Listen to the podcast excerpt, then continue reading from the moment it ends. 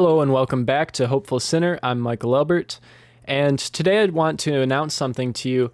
Uh, basically, I've I've changed something about the way that I'm presenting this podcast, and that is I am making it so now I type basically everything that I want to say.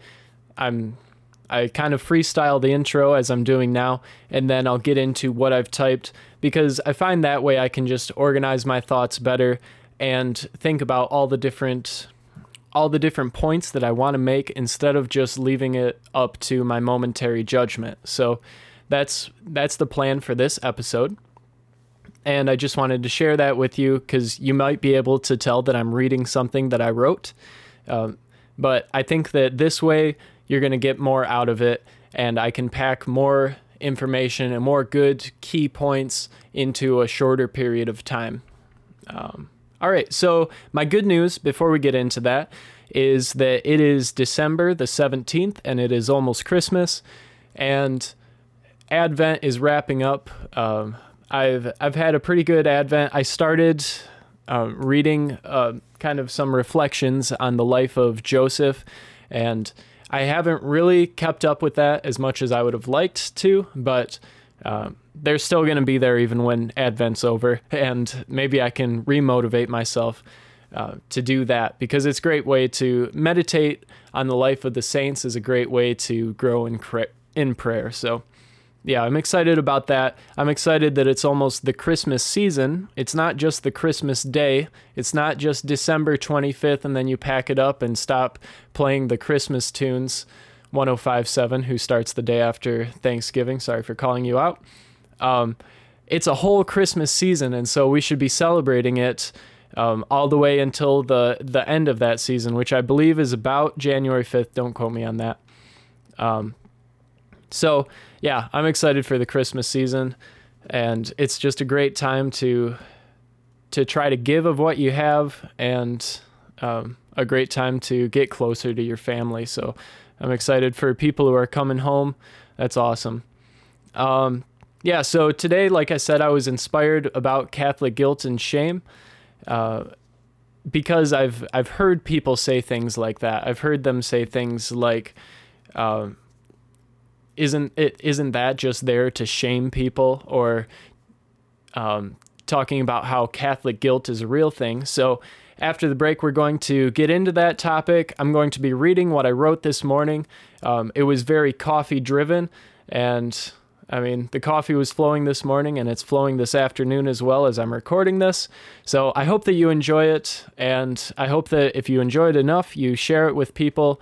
And I think, I really hope that with the help of the Holy Spirit, it will clear up some misconceptions about the Catholic Church, about what has been known as air quotes Catholic guilt and quote Catholic shame. So, um, yeah, looking forward to it.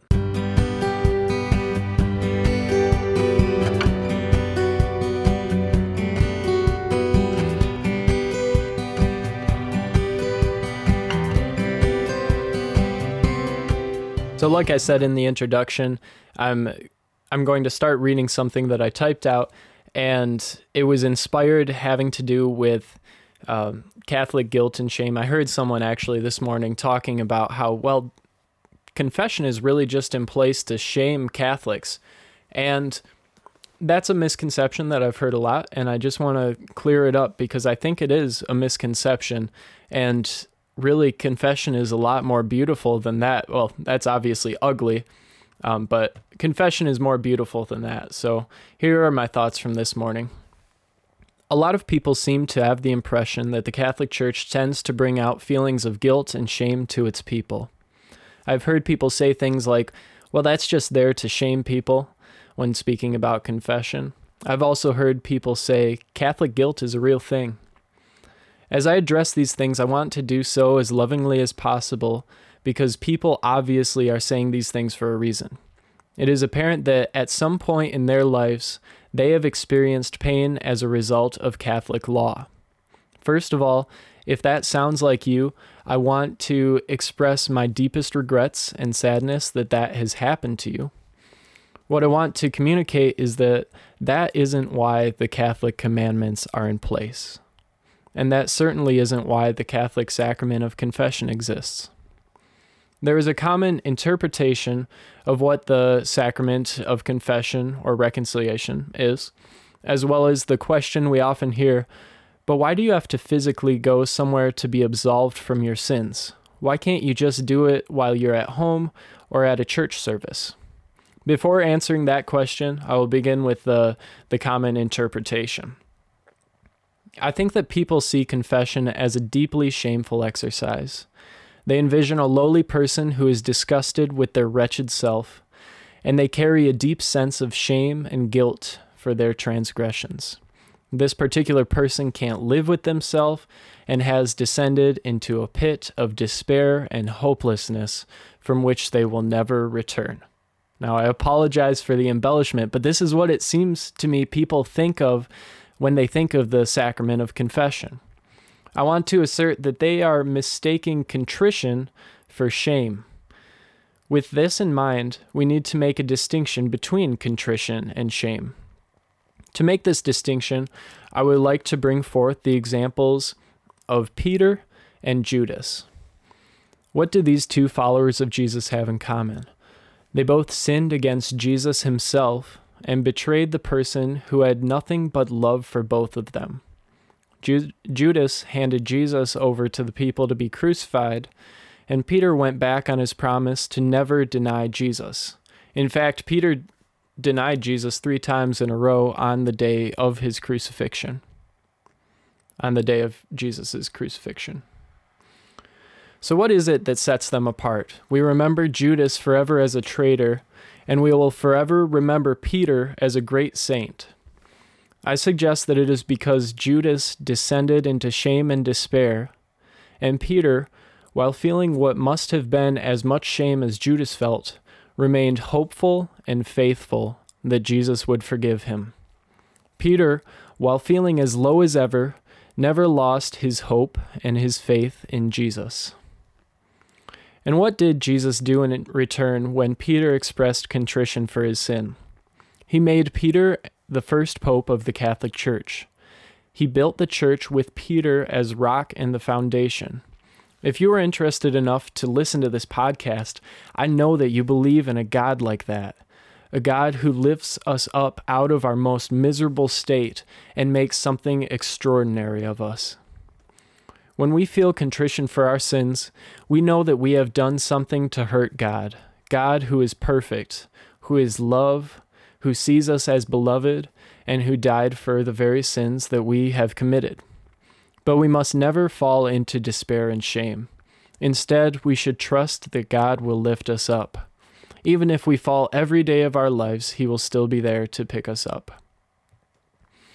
Earlier, I mentioned that people commonly ask this question about confession Why do you have to physically go somewhere to be absolved from your sins? Why can't you just do it while you're at home or at a church service? To this, I would like to provide an example of myself. I have struggled with many types of sin. There are certain sins that I have confessed regularly for a year and sometimes longer than that. For those sins, I have experienced deep regret and have truly struggled with the help of God to be set free from them. I believe that that is the key. I struggled. And with many of those sins, I eventually was set free of them. God used the contrition that I felt in order to set me free.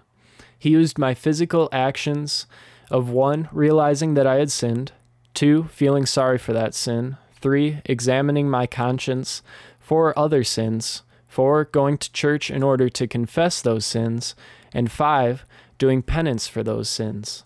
Those all th- those things that I just listed all have to do those those come naturally with the sacrament of confession and it's part of what makes it so beautiful. So he used my struggle to make me new. My struggle and the repetition of doing all those things over and over. Think about how we grow as people. We form habits in order to become better. Whether it's our profession, a sport, a hobby, the way that we get better at anything is to struggle with it. I'm a runner, and I can say that because I have I can say that because I've spent a considerable amount of time dedicated to getting faster and being able to run for longer distances.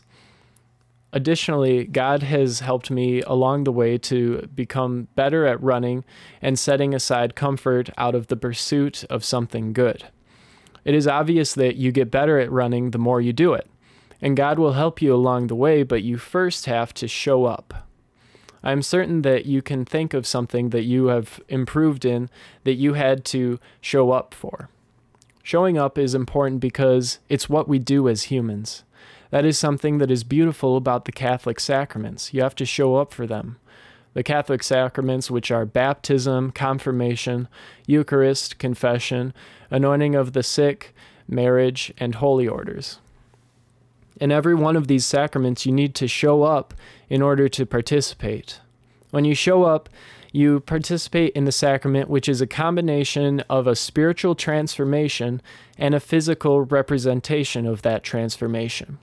When a, perp- when a person is baptized, for example, they show up and have water poured over their head as a symbol of becoming united with Christ and the church.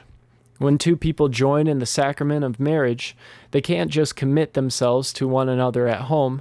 They have to commit to the church and participate in order to receive the sacrament. With every sacrament, you have to physically go somewhere and do certain actions that are a physical representation of a spiritual reality. Why should the sacrament, which involves being absolved from your sins, be any different? The sacrament of reconciliation, or confession, or penance, however you say it, exists not to make us descend into shame and despair, but to help us become set free of sin through the death and resurrection of Jesus Christ. To Catholics, confession, like other sacraments, is a gift from God.